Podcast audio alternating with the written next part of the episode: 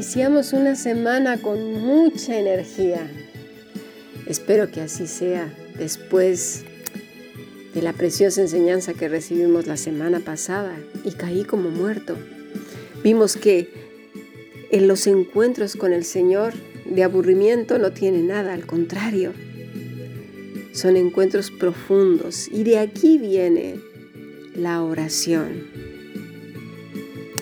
Y es muy importante porque a veces escuchamos el término oración en diferentes contextos, ¿no? A veces las personas que practican el yoga y meditaciones y cosas de estas.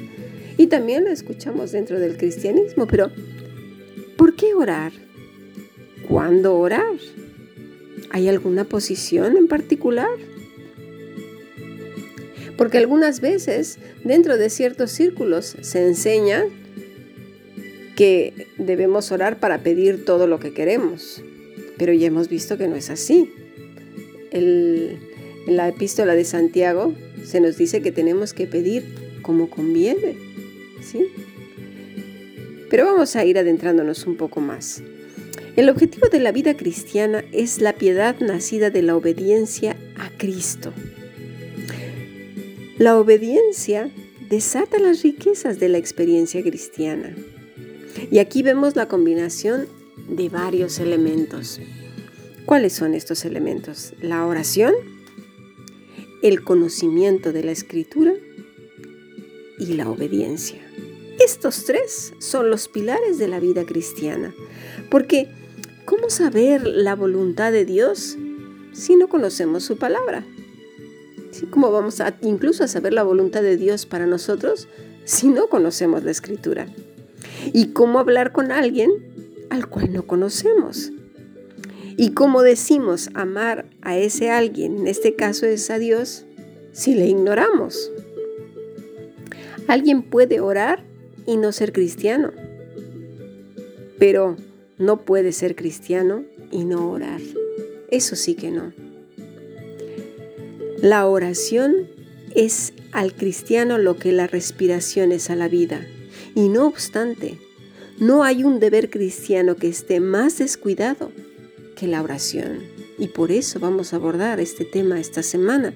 Y deseo de todo mi corazón que todas esas dudas que a veces nos surgen puedan quedar aclaradas. La oración es tanto un privilegio como un deber. Y un deber puede volverse laborioso. ¿Por qué? Porque exige esfuerzo. En cierto sentido, la oración no es natural en nosotros, porque aunque hemos sido creados para la gloria de Dios, la caída nos ha pues dejado a la mayoría de nosotros perezosos e indiferentes respecto a algo tan importante como la oración. Esta mañana vivimos precisamente en Génesis 3 cómo el pecado hizo que Adán y Eva se escondieran, ¿verdad? Y, el pecado ha hecho que el hombre hasta la fecha siga escondiéndose.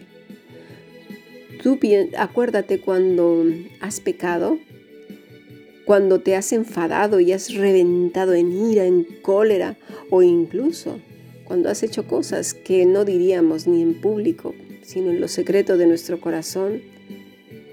La tendencia es alejarse de Dios y no tener ganas de orar. Eso hace el pecado, nos aparta de la oración y de la comunión con Dios. Podemos hallar consuelo en que Dios conoce nuestro corazón y sabe lo que vamos a decir antes siquiera de pronunciar algo.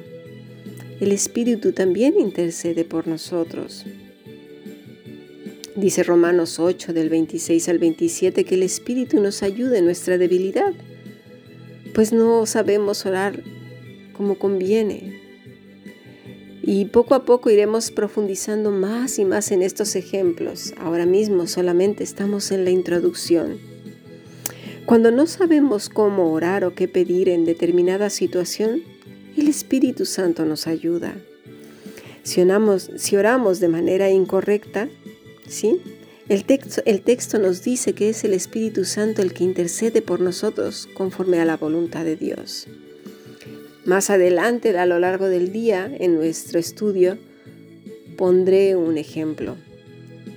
De hecho, lo veremos mañana con más detenimiento. La oración es esa cámara secreta donde se clama por la santidad, donde, donde nadie más te puede escuchar. Esa cámara secreta que el Señor Jesús dice que cuando ores entres en tu cámara secreta y que no hagas alusión a que parezca ser muy piadoso orando. En las escrituras vemos diferentes tipos de oraciones. Oraciones privadas, en público, oraciones por los alimentos, que son muy breves, otras que no son tan cortas y otras que son largas, que pueden durar además toda la noche, como lo hacía el Señor Jesucristo. El descuido de la oración es causa de un importante estancamiento en la vida del creyente. Y eso es muy importante. Dime cuánto oras y te diré cuán estancado puedes estar. Vamos a considerar el siguiente pasaje. Lucas 22, 39, 62. Jesús fue al monte de los olivos a orar como era de costumbre. Y entonces le dijo a sus discípulos, a sus discípulos, oren para que no caigan en tentación. Pero ya vosotros os acordáis qué pasó. Se quedaron dormidos más de una vez. Jesús volvía y que decía que permanecieran en oración, pero ¿qué pasaba? Se quedaban dormidos.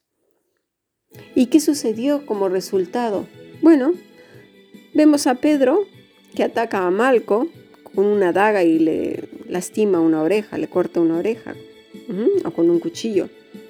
Y luego vemos que niega a Cristo tres veces. Pedro no había orado, ni tampoco los discípulos, porque salieron corriendo, salieron huyendo. Pero lo que es cierto en Pedro y, sus discípulos, y los discípulos de Jesús es en nosotros. Eso mismo, cuando tú descuidas la oración, eres presa fácil para que el día se tuerza y caigas. ¿Hay algún tiempo adecuado para la oración? Bueno, no hay ninguno en particular, pero vamos a ver algunos ejemplos. En Isaías 54 nos habla de la mañana. Lamentaciones 3, 22, 23, el Salmo 5, 3, 59, 16, Isaías 32, 2, Sofonías 3, 5, y así vemos que es en la mañana. Pero también leemos que es a todas horas, primera de Tesalonicenses 5, 17, y otras por la noche, como también lo hacía el Señor Jesucristo. No se nos dice que haya una hora más santificada que otra. Jesús tenía un tiempo para orar y eso queda claro. Sin embargo, sabemos que la relación que él tenía con el Padre nunca se rompió, era de continuo y eso es orar en todo tiempo. ¿Sí? Eso nos habla Primera de Tesalonicenses 5:17. ¿Y cómo es esto?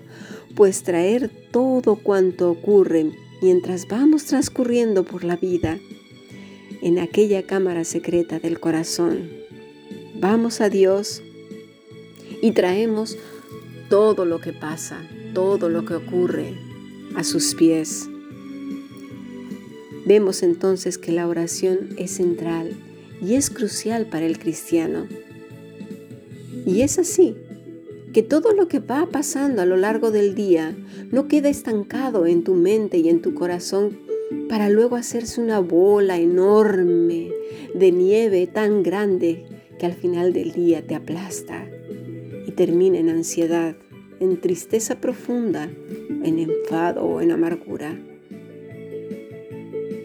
Por nada estés afanoso, sino sean conocidas tus peticiones delante de Dios en toda oración y ruego. Cada cosa que te ocurra, por mínima que sea, entra a esa cámara secreta de tu corazón. Padre, está ocurriendo esto aquello, mira, me ha dicho esto, aquello. Y con acción de gracias. Gracias, Padre, porque me has escuchado. Yo sé que tú tienes esto en tu control, que tú me defiendes, que tú me guardas, que tú me aconsejas. Y automáticamente viene y la paz de Dios, que sobrepasa todo entendimiento, guardará vuestros corazones. ¿Por qué?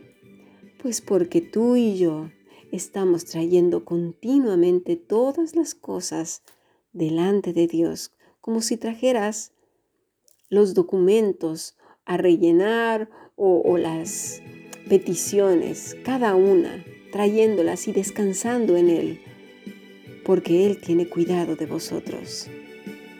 Así que hagamos nuestro este día Filipenses 4:6 mientras vamos transcurriendo por los caminos de la vida. Por nada estoy afanosa, Señor, sino hoy serán conocidas todas mis peticiones delante de ti, en toda oración y ruego, Padre mío, y te doy las gracias porque tú me estás escuchando, y tu paz, que sobrepasa todo entendimiento, ha llenado hoy mi corazón y lo creo así. Gracias, amado Dios, en Cristo Jesús. Amén. Bendiciones.